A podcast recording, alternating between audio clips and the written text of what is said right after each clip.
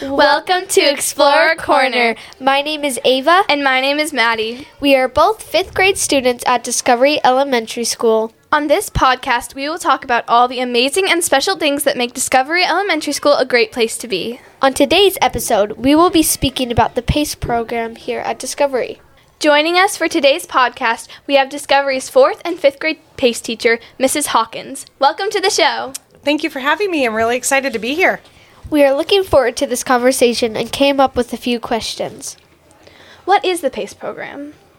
Our PACE program is a self contained program within multiple elementary schools where we are really focused on nurturing highly capable students' academic skills, their social emotional development. It's really an opportunity for us to provide a positive place for to students to be challenged, where they're learning different kind of activities and having multiple opportunities to explore their interests and really develop into lifelong learners. Does PACE stand for something? And if so, what? It sure does. PACE stands for Peninsula Accelerated Classroom Enrichment.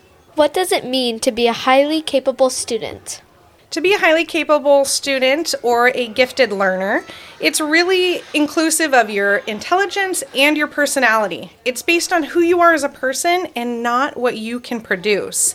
So it's a kind of a combination of integrating your functions of cognition, your creative thinking, your academics, your leadership opportunities, and of course our arts.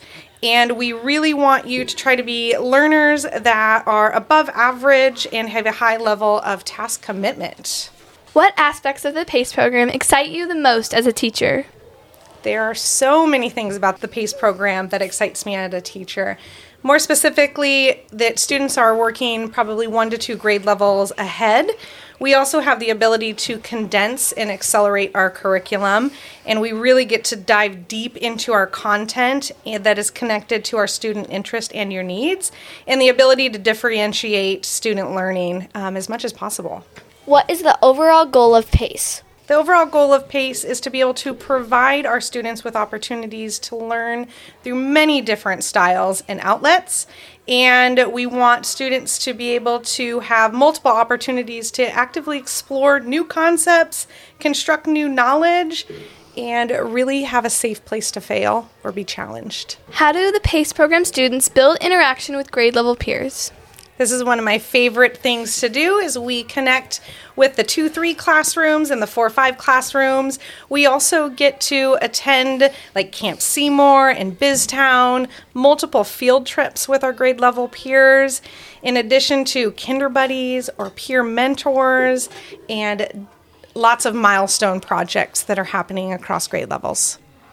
What is one thing you wish that every PACE student knew? I wish every PACE student knew that our program is set up for you to be challenged and it is really centered on student interest and student choice, and that you don't have to be perfect in order to be in the PACE program. And Ava and Maddy, I want to ask you, as two of our highly capable PACE students, what has your experience been like? Maddy, will you go first? Um, this experience has been like nothing else. In this program, I have been able to reach my full potential, and all of my teachers have been there to support me and help me learn and grow as best as I can. How about you, Ava? In previous years, I was not challenged and I felt like I wasn't reaching my full potential. But now that I am paced, I am reaching forward and accepting challenges and completing them and knowing I don't have to be perfect with everything. And in PACE, I've also made so many friends. It's been a really great experience as your teacher this year, seeing you both grow. And I'm really lucky to have our PACE program at Peninsula School District. Well, that concludes our conversation about PACE. Thank you once again to Miss Hawkins for joining us today. We hope you enjoyed your time on the show. Thank you for having me. It's been pretty fantastic.